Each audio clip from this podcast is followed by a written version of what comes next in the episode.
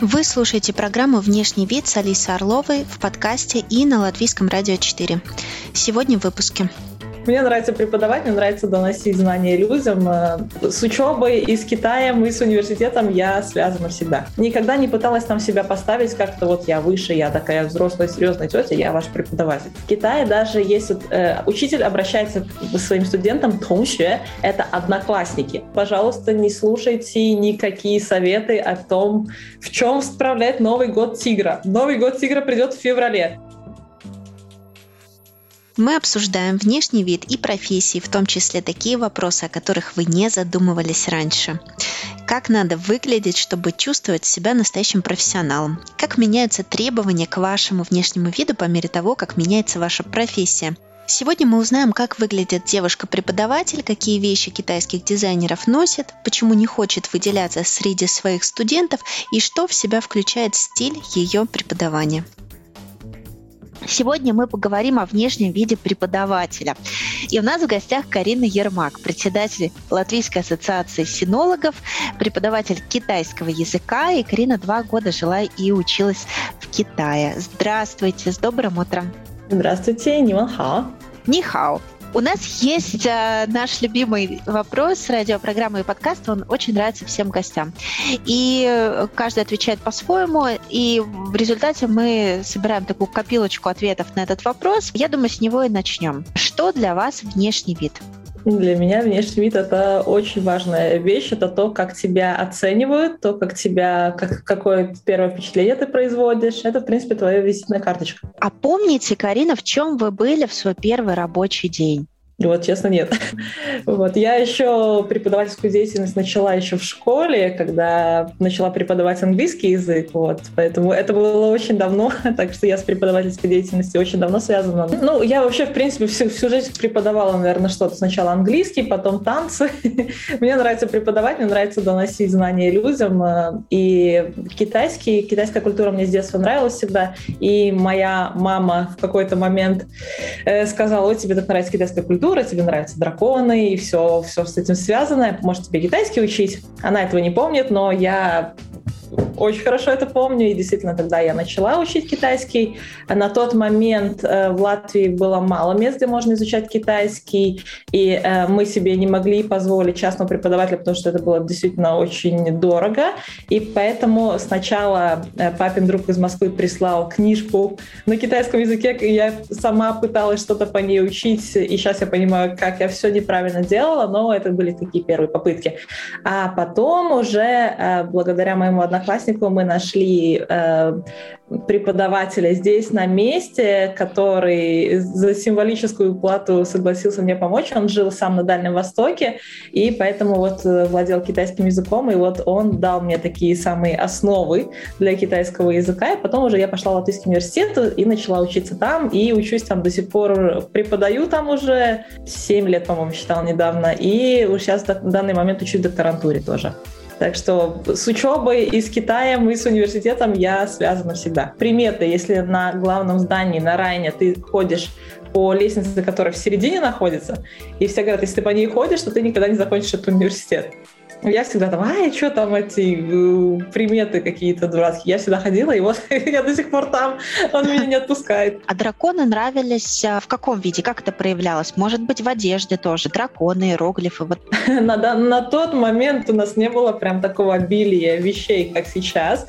И поэтому, как только появлялась какая-то вещь с иероглифами, с азиатской какой-то тематикой, я всегда на нее обращала внимание и всегда старалась купить. Поэтому э, от этого и пошла такая, мама что вот все нравится такое? Я сама не знала, мне вот изнутри просто шла вот это желание. Вот когда тебе что-то от души нравится, ты сначала, вот мне даже с танцами так было какой-то стиль, тебе просто нравится какая-то музыка, там вот тебя тянет к этому, и потом, хм, вот надо мне вот поглубже в этом, этим увлекаться. От одежды, можно сказать, уже пошло вот мое дальше увлечение глубже в китайскую культуру, потому что, ну, то есть одежда — это то, что нам нужно каждый день, это даже у меня сейчас китайская, то есть оно как бы очень э, мне лично по душе. В чем вы сегодня? Это китайский дизайнер э, в Пекине находится такой. У них очень интересная такая э, политика. Они используют китайские традиционные мотивы. И вот китайский воротничок, который характерен одежде манчжурской династии Цин, последняя, которая была. Э, но, тем не менее, оно сделано немножко из таких современных материалов, больше сделано притальное. То есть они миксуют. Потому что очень часто бывает, что как китайская одежда — это та, которую ты не можешь каждый день носить. А вот они именно делают это в таком плане, что оно и китайское, то есть несет в какую-то в себе китайскую, китайские мотивы, и, и современное, худи, там со знаменитой какой-то картиной. То есть вот они очень хорошо это все дело э, интегрируют, скажем так, но очень большой минус, что они не высылают за границу. А так как Китай уже два года для меня закрыт, э, по всем известным причинам, то я очень сильно переживаю, только время от времени захожу, так поглядываю коллекцию. Да, сейчас есть вот эти площадки, которые на слуху всем известны. Тогда, больше семи лет назад, где в Латвии это можно было достать? На тот момент, когда я заинтересовалась этим, мне кажется, у нас интернета это не было еще дома. Э, да, поэтому покупали, но где, где находили, то есть еще 7 лет назад я уже в Латвийском университете преподавать начала.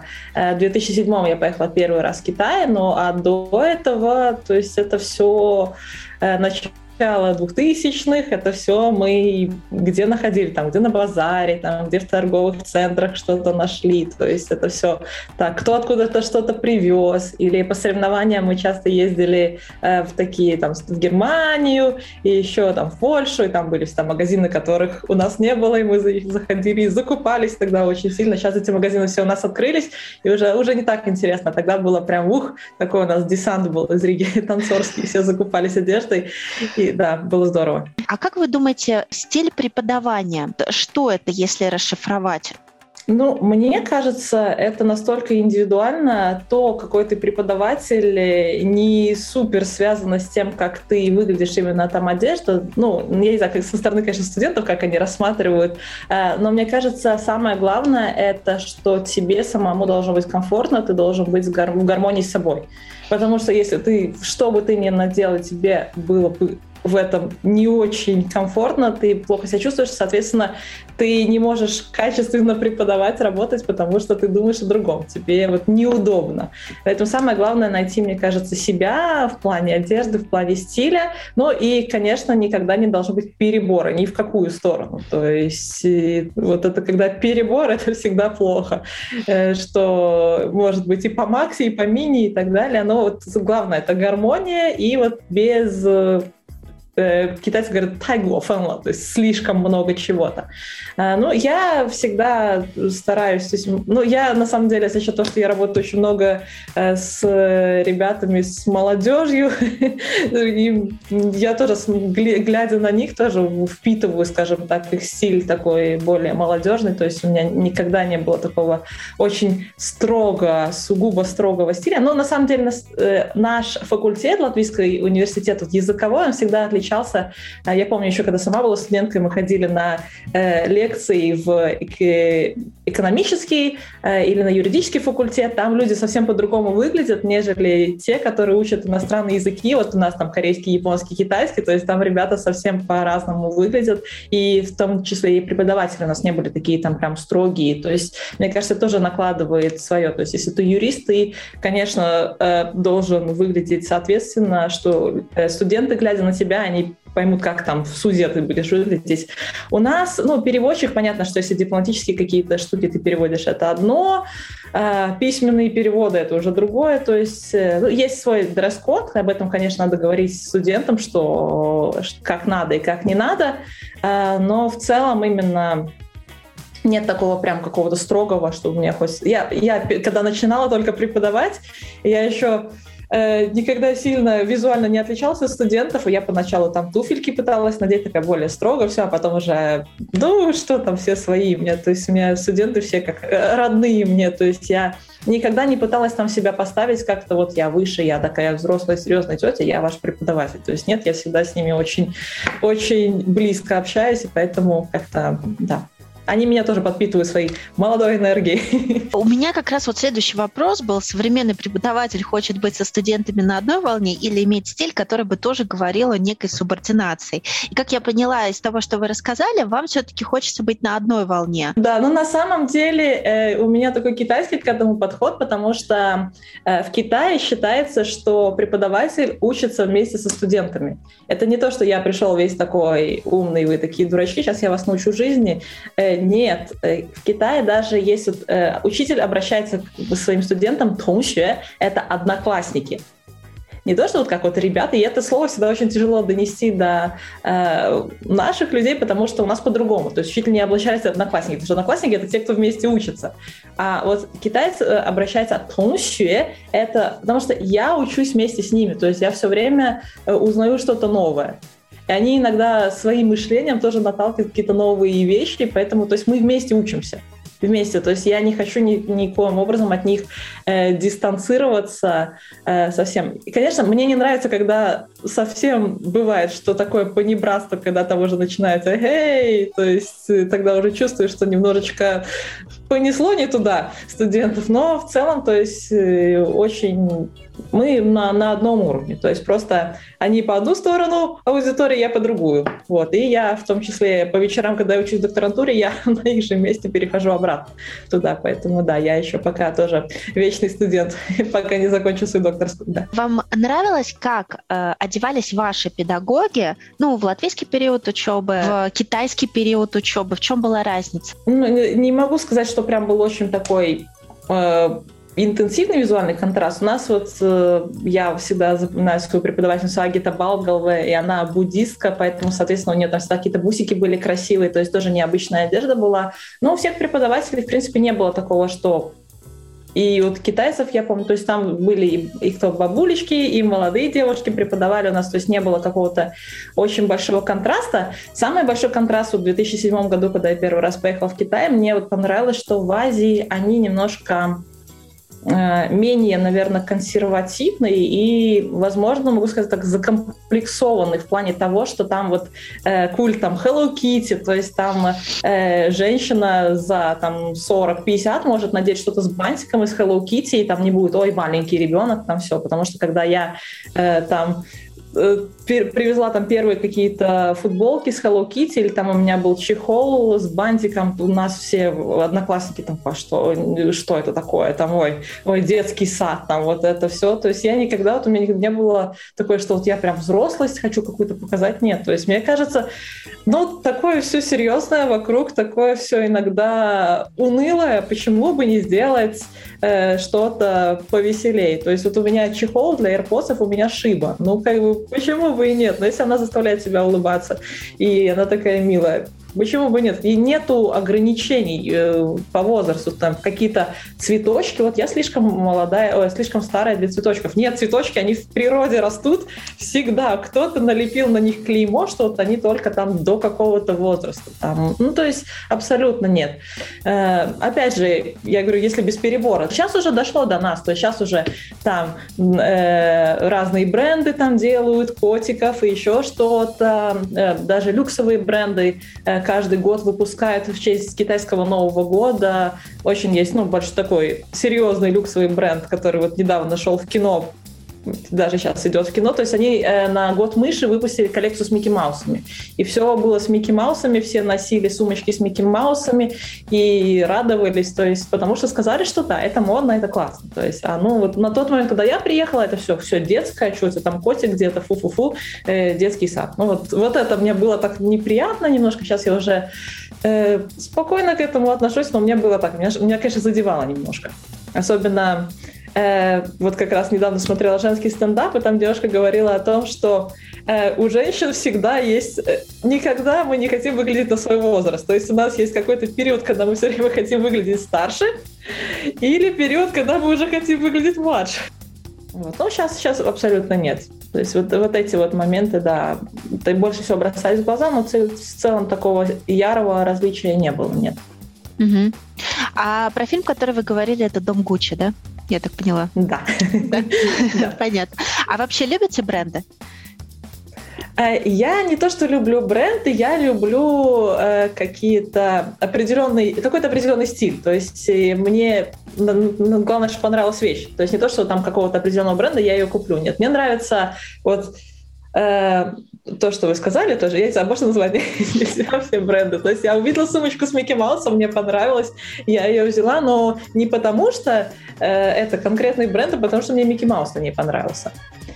Вот, то есть э, такое, мне нравятся вещи, не бренды. Хотя есть в некоторых брендах много вещей, которые мне нравятся, то есть вот именно по стилю, который стиль именно мне э, импонирует. Угу. Китайцы — это, по-моему, самые большие потребители люкса. Вы это почувствовали, когда были? Очень сильно, да.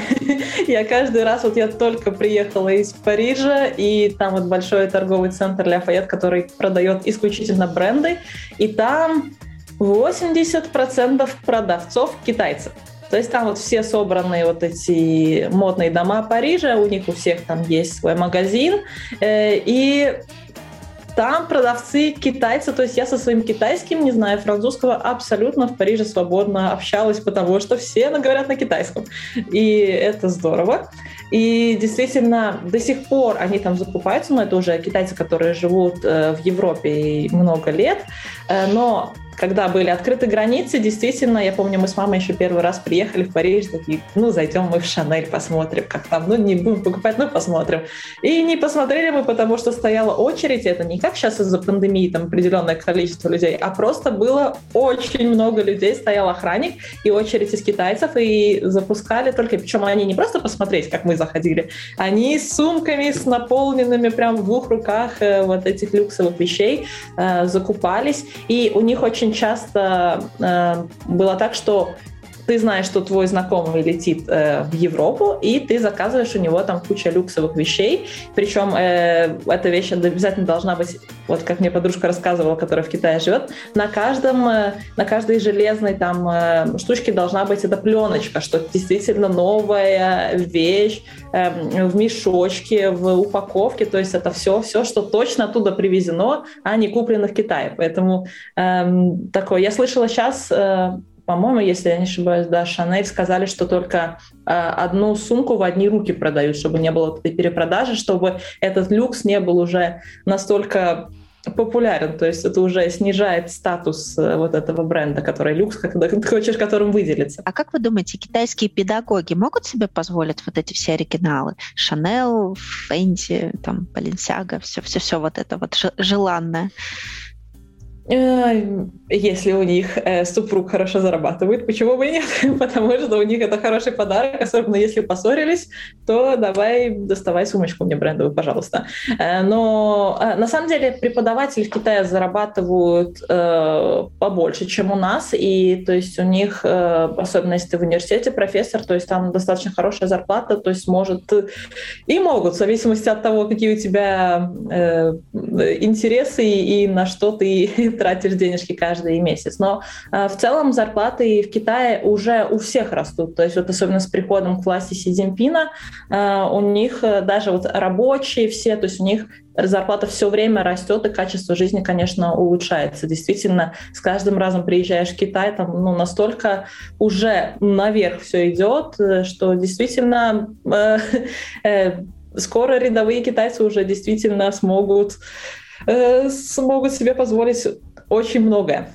И приезжаешь, когда особенно в там, Шанхае, так смотришь, это коммунистическая страна, тут просто бренд на бренде на бренде, там по, э, по кампусу такие машины ездят, которые ты у нас здесь даже и не видишь. Э, так что, да, будущее за Китаем. Действительно, там большой капитал очень. Да, а преподавательский состав молодеет? А, по если я смотрю по своим, потому что я в основном в педагогическом была, то есть у нас были и молодые девушки, были и постарше, то есть абсолютно разные. То есть, но язык э, преподают очень многие, да, а, то есть достаточно молодые, то есть после окончания э, университета они преподают. Э, но есть, ну, то есть у них как, если ты уже пошел на эту дорогу, ты уже и до старости там работаешь. Но если мы посмотрим на Латвию, э, которые преподаватели по китайскому у нас здесь, из Китая приезжают, то это в основном волонтеры, и там вообще молодые ребята, там 18, 19, 20 лет, то есть совсем. Именно про Латвию. То есть, ну, у них в университетах разные есть. Как можно по одной вещи понять профессиональную принадлежность? Давайте возьмем э, Латвию, рассмотрим и рассмотрим Китай. Ну и сравним. По преподаванию мне даже трудно сказать. Мне кажется, это... Особенно, вот я говорю, азиатские языки, это все настолько, настолько креативно, и у всех по-разному, что трудно сказать. Я вот с позиции танцора могу сказать, у нас раньше было такое, что вот у хореографа у всех был шарф повязан. Вот это поэтому можно было о, хореограф. Или в плане там, вот я до сих пор могу визуально сказать, там, кто танцор, там, кто брейкер, там, кто... Ну, то есть вот танцоров легче, чем преподавателей опознать. То есть так э, не могу сказать, что вот какая-то вещь может раз и сказать, ты преподаешь. Нет. У нас еще в обществе, то есть какой-то сложился стереотип, что преподаватель в университете такой серьезный человек э, постарше, очень-очень серьезный, поэтому мне тоже не всегда верят. И когда у нас еще была столовая работала в университете, э, там маленькая столовая и большая очередь всегда. И написано было всегда «Лūdzu, pasniedziējiem dodiet priekšroku». И мне там как бы идти и говорить студенту, что я pasniedzējs, пустите меня, пожалуйста, вне очереди. То есть нет. Поэтому Э, действительно вот так вот это все смешивается. Особенно вот почему-то вот именно на наших азиатских языках у нас э, состав преподавательский достаточно молодой, и э, меняются они. Тоже вот я смотрю корейский поток, японский поток, и тоже все как-то э, э, очень... Самый у нас наш аксакал — это Петер Спирдогович, которому уже 80 э, плюс лет, я, чтобы не соврать, 82-83. Вот, он еще у нас является нашим таким дедушкой э, любимым общим. То есть вот он у нас самый такой старенький, и мы его не отпустим на пенсию никогда, мне кажется. Он нам нужен. А можно, простите, такой немножко личный вопрос, но если не хотите, не отвечайте. Но мне кажется, что в аудитории молодые люди, конечно, заглядываются на молодого привлекательного педагога. Может быть, были какие-то случаи признания в любви на 14 февраля, может быть? Бывали, да, бывали случаи, и это всегда очень-очень неловко. И да, э, это такая ситуация, которую ты хочешь избежать, но, к сожалению, да, не случается. Но мне кажется, это вечное всегда это было. Э, преподаватели, мне кажется, это не, даже не от возраста зависит, то есть это ну, мне кажется, всегда было это какие-то психологические аспекты, да. Но мне как, как женщина, мне приятно, но как преподавателю ты немножко так напрягаешься. Вот. Mm-hmm. Ну, главное ставить рамки и никуда не переходить. Хотя у нас в университете, да, у нас э, есть преподаватели, у которых вот браки уже со студентами, да, Это уже прям... закончившими, но да. Я напоминаю, да. что у нас в гостях Карина Ермак, председатель Латвийской ассоциации синологов и преподаватель китайского языка. И вы слушаете радиопрограмму и подкаст «Внешний вид». Мы продолжаем с нашим супергостем. Говоря о какой-то иерархической системе а, каких-либо отношений, а, может ли это строиться на внешнем виде в том числе? Да, конечно, конечно. Внешний вид очень важен всегда. То есть я за внутреннее содержание все, но внешний вид это то, как тебя встречают, поэтому действительно и в плане Азии там иерархия тоже это очень важная вещь.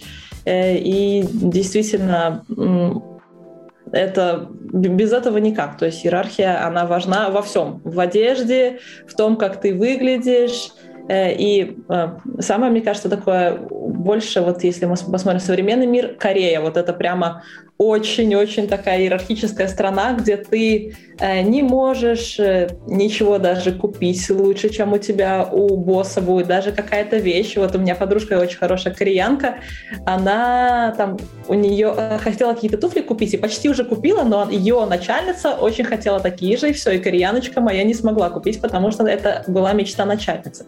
И у корейцев вообще так интересно, что вот если я твой начальник, я тебе говорю, мы сегодня после работы идем в H&M стоять в очереди за какими-то э, брендовыми э, дизайнерскими штуками, там коллаборация будет, там будет очередь, будем ночью стоять, и я, как ниже стоящий человек, я не могу сказать нет. Я не могу сказать, э, простите, там я работаю до 6, потом у меня свои планы. Э, у корейцев такого, такое не работает. Иерархия. То есть э, старший по званию или по возрасту сказал, значит, ты идешь. И действительно, это вот история из жизни. Моя подружка так вот со своей начальницей стояла в этой ночной очереди за вещами. Это чтобы больше унести?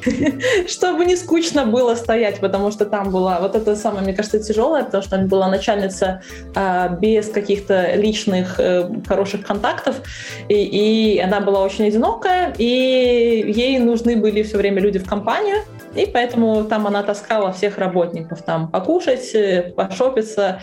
Э, то есть они ей заменяли семью, и у них не было выбора. То есть это такое было немножко принудительное семейное положение. Интересно. В Азии такое есть, да.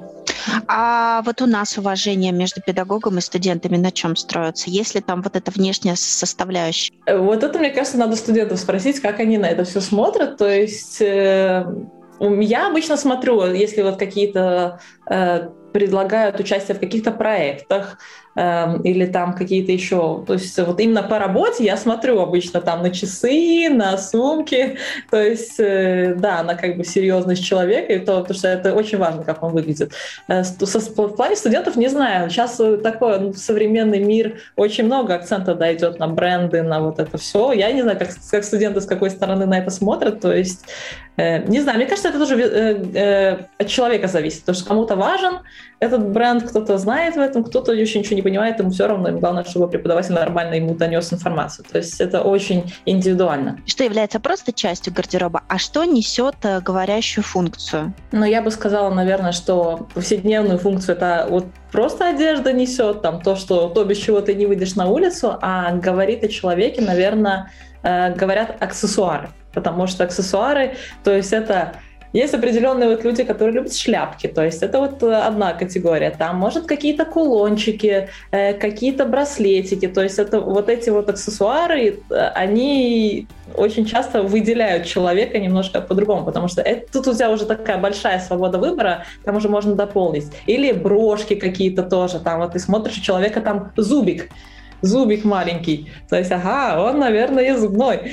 Или, то есть, ну, вот, вот такие, мне кажется, вещи. Я как-то обычно по аксессуарам, то есть ты видишь, как человек уже креативит. И вот э, такие, особенно в Латвии, мне кажется, сейчас уже очень много таких рукодельниц, которые делают и э, продают в социальных сетях всякие классные вещи, и ты можешь сам себе заказать. Это, мне кажется, очень здорово. И можешь как-то выделиться, вот эту свою индивидуальность подчеркнуть.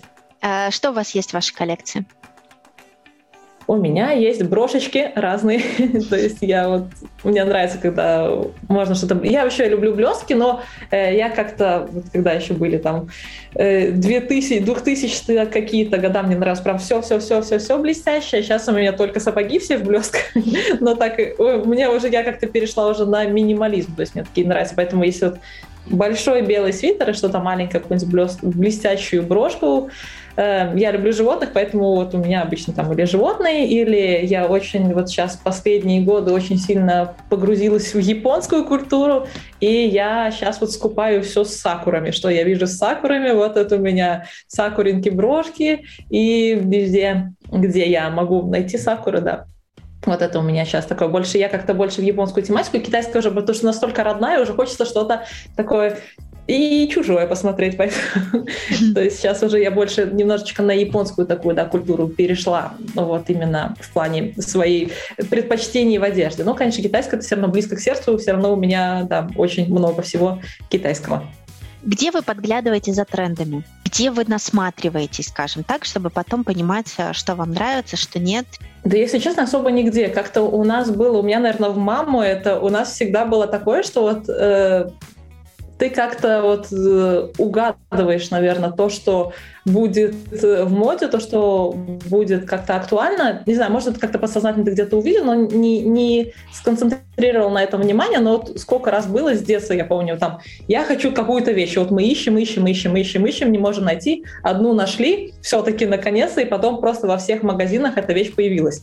Э, и так вот с цветами и все, как какое-то, наверное, чувство есть вот этого приближающейся моды. Я не знаю, как, это, как этот процесс работает, но у нас вот что у мамы моей, что вот у меня передалось от нее всегда вот было такое, что ты как-то э, интуитивно находишь вещи, которые тебе нравятся.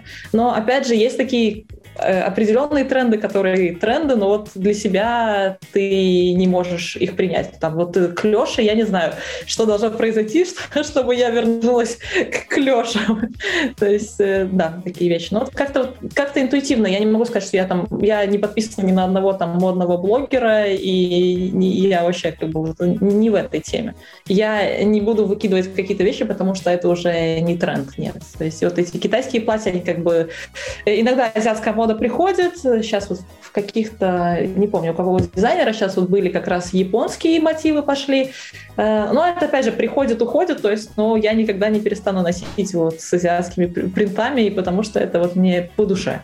И я чувствую в этом комфортно себя, и почему бы нет. То есть я, я не буду выкидывать вещь, потому что она потеряла актуальность.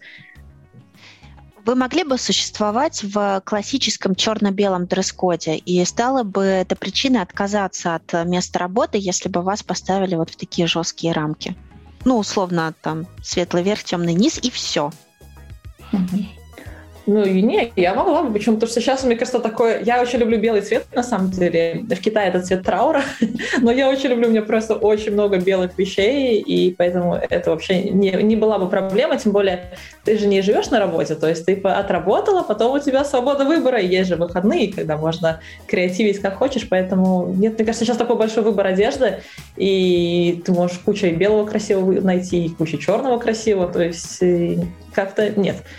Ну, я, опять же, говорю со своей колокольни, может быть, если меня заставят прям каждый день всю жизнь одеваться, я бы сказала так по-другому, но вот э, эта мысль меня не пугает. То есть, если мне сказали вот на работе, э, носи вот только такое. Я работала визажистом какую-то часть своей жизни, у нас был черный дресс-код. То есть, э, но э, меня спасали всегда э, на шею шарфики шелковый, потому что можно было надеть какой-то цветной шарфик и под него накрасить глаза э, ярко как-то, и все, почему бы нет. И уже черный, как бы, но с акцентиком. Но нет, не, вообще как-то это не меня не вводило ни в какое грустное состояние, абсолютно. Карина, вы очень интересно рассказали про коллегу в почтенном возрасте. Господин, я забыла фамилию, напомните, пожалуйста. Пилдыгович. Да. Петрис Пилдыгович.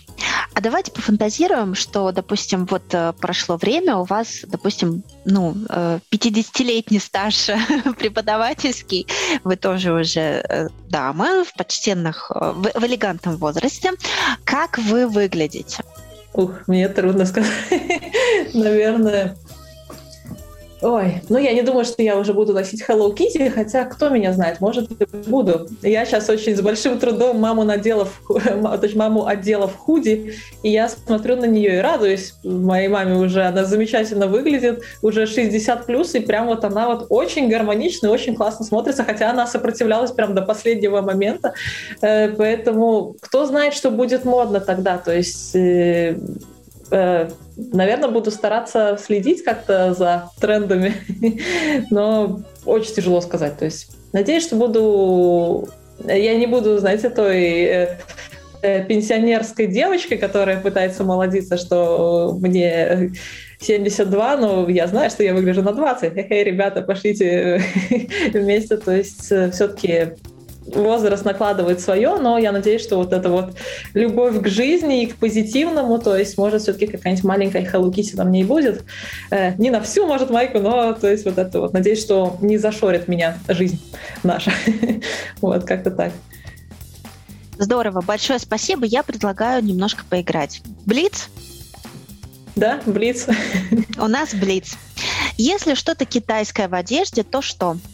Шапка. Если что-то красное, то что? Подвенечное платье. Быть блондинкой или быть брюнеткой? Посередине. Отказаться от любимой вещи в гардеробе или от смартфона? От смартфона. Человек красивее в одежде или без? В одежде. Любимая зимняя часть гардероба? Мои блестящие руки. Если внешность – это послание, э, то о чем вы говорите миру? О чем ваше послание тогда? Я люблю этот мир. Благодарю вас. И, может быть, пару слов. Э, Все-таки мы на пороге зимних праздников. Что-то, может быть, какое-то пожелание. Э, да, мое, моя сердечная боль каждый год в плане э, встречи Нового года. Пожалуйста, не слушайте никакие советы о том, в чем справлять Новый год тигра. Новый год тигра придет в феврале. Сейчас у нас еще бык. Поэтому, если мы верим в китайские гороскопы и в то, что они влияют на нашу жизнь, пожалуйста, не надо злить быка на месяц раньше, потому что он приходит по китайскому календарю, по лунному. Он придет только в феврале.